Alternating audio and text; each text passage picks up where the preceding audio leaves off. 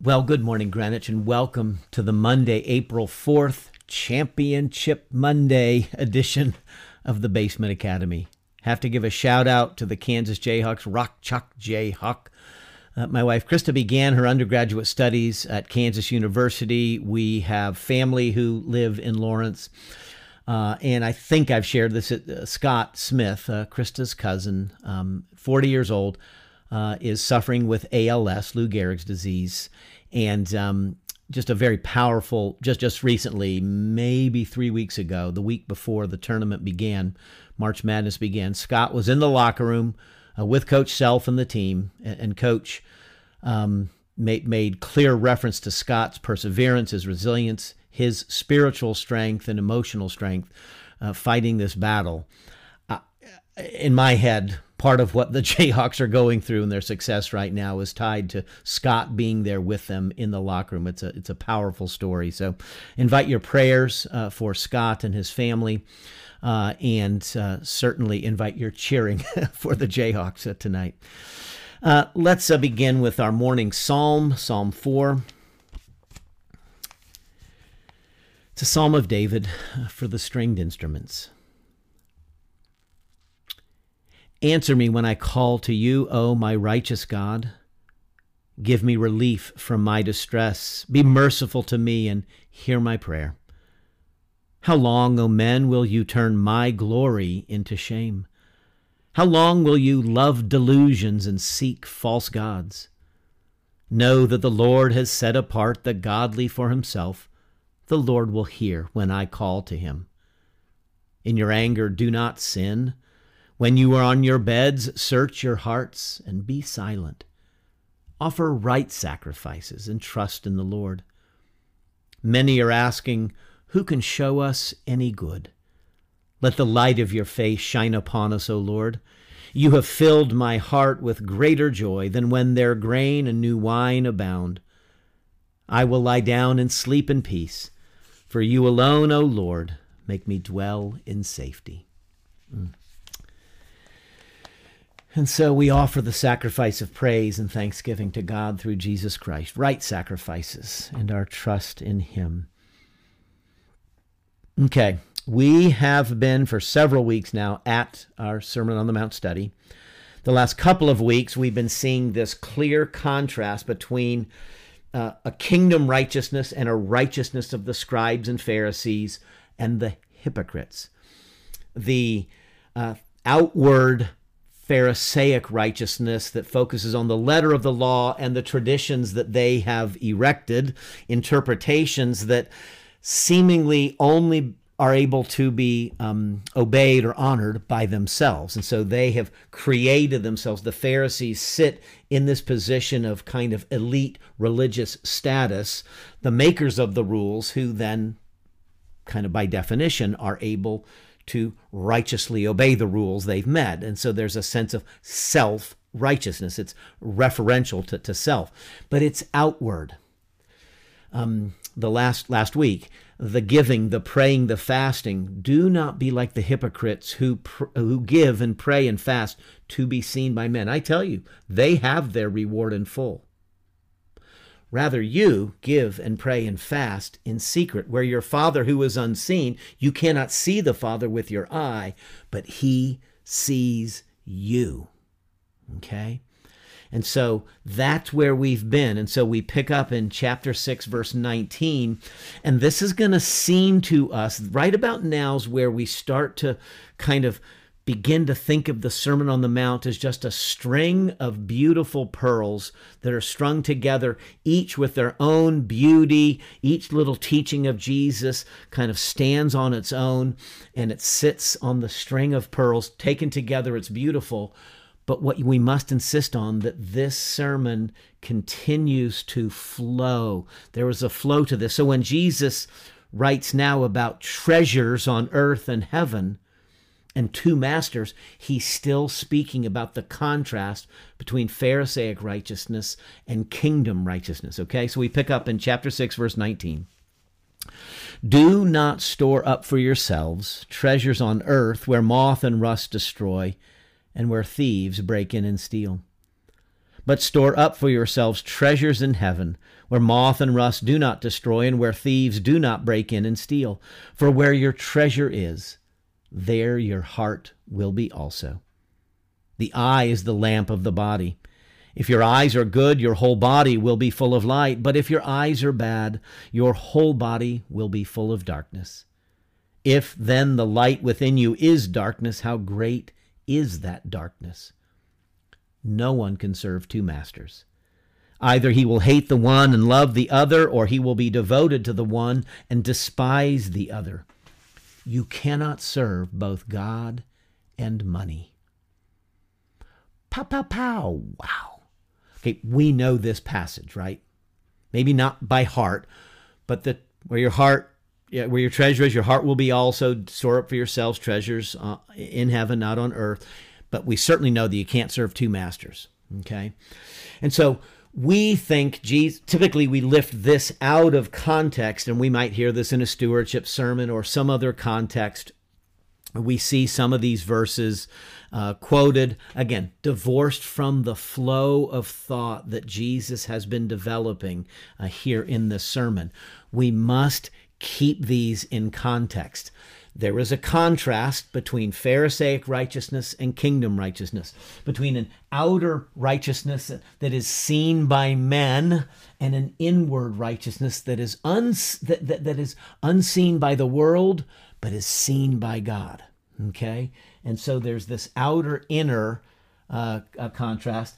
And then you've got this language, uh, just the verses right before this, they have their reward in full. They have their reward in full three times. And so the Pharisees seek a treasure on earth, the recognition of men, all the, the status, the elite uh, acknowledgement and recognition and the applause of others. But there is another treasure there is another kind of, there's another realm where rewards and treasures can be laid up. And so go to the prayer closet, give in secret. Don't let your left hand know what your right hand is doing. Don't let people know you're fasting. In your pursuit of God and your, your, your, your seeking uh, to please God, don't toot your horn. Don't, don't have that be an outward expression. Have it be an inward expression. Though you cannot see God, He sees you. And so there's this contrast between the perishable world and the imperishable. Here, uh, uh, rust and moth uh, and, and, thieves can break in. So this is corruptible and, and it, it can be lost. This inner world, this inner righteousness, this inner setting of our hearts on God can never be taken away from us. Okay, and so th- he's using the language of wealth, he's using the language of the world's goods, yes, certainly, but it's not just about money. It's what that money represents. It, it represents the, the physicality of this world and all that goes with it. And then he makes a connections with the eyes. And so he goes from treasures on earth and heaven, where your heart or your treasure is, your heart will be also. The eye is the lamp of the body. It's the portal, it's the gateway to the heart. Your eyes somehow affect what's happening in your heart. So the Pharisees, they they calculated, they saw with their eyes Ah, the large crowd is gathered. I'm going to go now and say my prayers. The large crowd is gathered. I'm going to muss up my hair and groan about. The people will know I'm fasting. Oh, the large crowd is gathered. I'm going to toot my horn as I throw my coins into the collection plate uh, there for everyone to see. And so their eyes are looking at the world around them, they're calculating. Okay? if that if, if your eyes are only gazing upon the world the outer world recognition and wealth and status and these things then there's going to be a darkness in you a corruption okay so that that language of corruption and, and fleeting perish perishable treasures that's what's going to happen. Your inner world is going to be fleeting. It, it, it, will be corrupted. It will be perishable. It will it will it will it will uh, fade away right?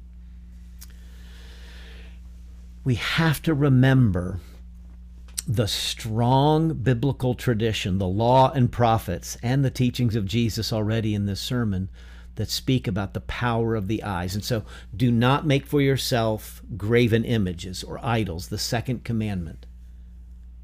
What your eyes set upon can become your God.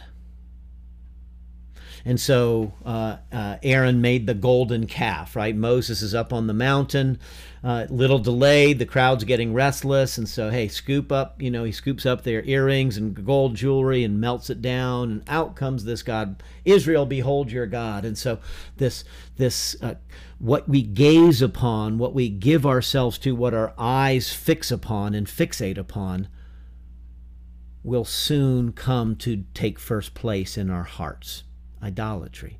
And so the pathway to idolatry is through the eyes. We have to keep that in, in, in view here. Let me remind you that Jesus has already given us a beatitude Blessed are the pure in heart, for they will see God. And so a purity, there's a heart, there, there, there's eyesight of the heart, the pure heart that desires to do the will of God will come to see God and behold Him and recognize His hand at work in creation and salvation. You are the light of the world. Men do not uh, light a lamp and put it under a bushel, but instead they set it in a high place so it can give light to the whole house. And so, Jesus, as He talks about the eye is the lamp of the body, it gives light, lamp and light. Oh, He's already told us about lamps and lights. And so we're he's tying so the themes he's introduced in these opening uh, sections of the sermon he's tying together. If your eye causes you to sin, pluck it out. If your eye is bad, your whole there will be darkness within you. And so the eye that is lusting after woman, there's a corruption. Uh, and a deception and an inward darkness. Okay, and so this is, he's connecting these things together but he pivots and uses this language, interestingly, of money, of, of treasure. And so you can't serve two masters. You're either going to love one and hate the other, or be devoted to the one and despise the other. It, it, it's that simple. But we would assume, most people would assume, that the chief rival to God is going to be the devil, right? No. The chief rival to God is not the devil, it is mammon. That's, that's the, the, the, Greek word that sits behind our English word money that we read here in verse uh, 24. And so the two masters, the language of the two masters represents the two forms of righteousness. The, the, the righteousness of the Pharisees is the world of mammon, the world of money. I'm going to talk about that in just a second, try to unpack that. The kingdom righteousness is the kingdom of God, okay? And so the tendency is to only see this as a financial stewardship passage. No, no, no, no, no. He's illustrating, he's, he's, he's using um, an analogy or a metaphor, money as that which is representative of that earthly treasure, the earthly reward that the Pharisees are, are seeking the recognition of men, the applause of others, etc. And so the chief rival to God is mammon. Now, it is rightly translated money. Many of our English translations leave it as mammon, which I kind of prefer because it provokes what what's mammon? It is that mammon is the physical, tangible reality, the earthly treasure that Jesus counsels us against, that the Pharisees are pursuing, the have your reward in full. You do it to be seen by men. See, there's the language of the, the eyesight.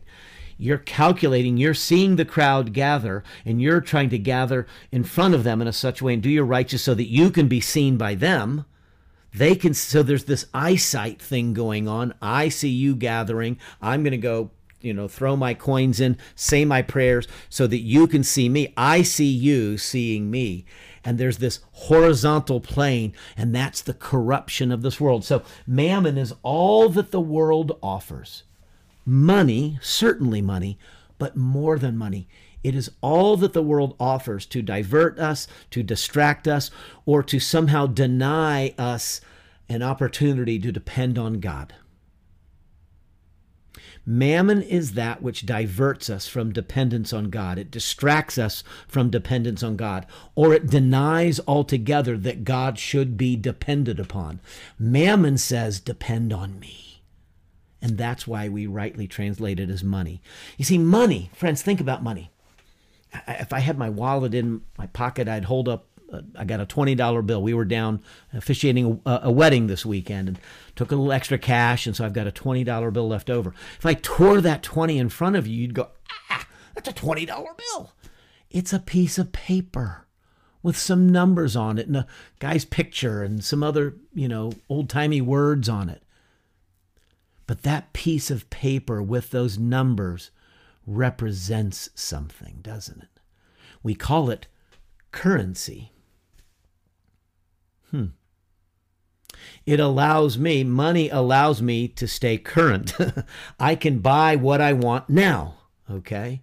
If I have enough money, if I have enough mammon, if I have enough wealth, I can do what I want, when I want, where I want, as often as I want, with whomever I want.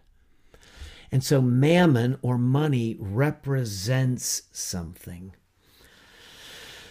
Why it is a chief rival, why mammon, the visible realm, the earthly treasures, the earthly recognition, why, it, it, why it's the chief rival to God? Because it represents security. It represents well being. It, it represents value and worth, not in itself, it, it gives me, it, it imparts to me a sense of value and worth, a sense of identity. I feel strong when I have money, when I when when my bank account is full, when I get the investment report and I see how my portfolio is doing on payday. I always feel a little bit better on payday, right? Okay. And so money represents power, it represents access, it represents influence, it represents, in a word, freedom. Well, well, freedom is is what takes us all the way back to the garden. Did God really say you can't eat of any tree of the garden? Oh, God knows that when you eat of that tree, you will be like God. You will be free. You will be autonomous. You will be a law unto yourself. You'll be able to determine right and wrong for yourself. None of this waiting around for God to tell you what's right and wrong. You will be free and autonomous and independent of God. And so, mammon is that which represents all that this broken, fallen, rebellious, sinful world has to offer to divert us from dependence on God, to distract us from dependence on God, but most importantly, to deny that dependence on God is something that we should pursue. Mammon says, Be dependent on me. I don't know if you see how that works. And so Jesus said, That's the rival. And so, what the Pharisees are pursuing, he, he's kind of bringing it into focus now. They're focusing on the traditions, the, the things that they have erected. They're focusing on the letter of the law. Jesus cares about the heart. Kingdom righteousness cares about the heart. Pharisees are concerned about the outer recognition. They're calculating and they're seeing and they're getting their reward, their treasure on earth from the applause of the crowd as they play act their religion. They've got everybody fooled except the audience of one. God is not fooled. Jesus is not fooled by that kind of outward, mammon oriented. Again, uh, uh, uh, the, the Pharisees had stopped becoming dependent upon God. They were dependent upon their own efforts.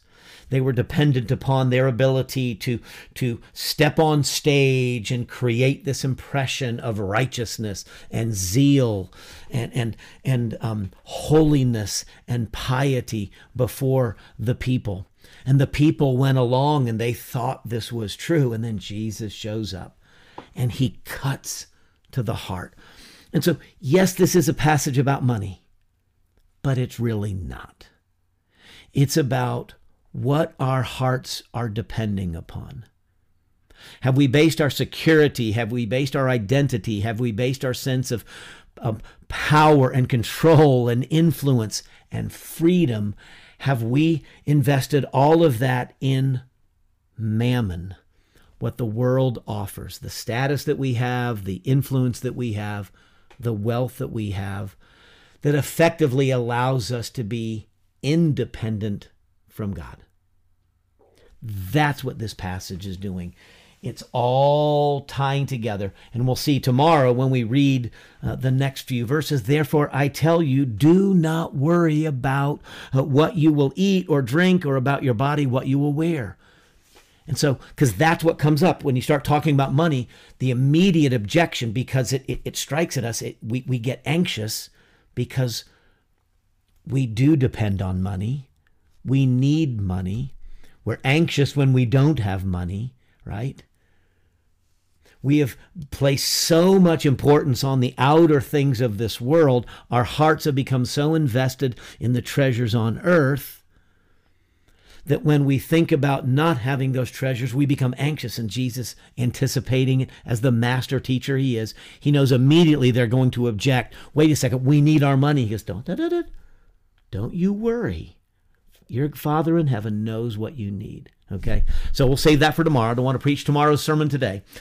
Let, us close here, but let me close with a challenge and ask you what role money has in your life and what steps you take to make sure that money is not substituting for God as your rock, as your strong tower, as your fortress, as the uh, the uh, the solid ground under your feet as your chief end, your purpose for, uh, for being.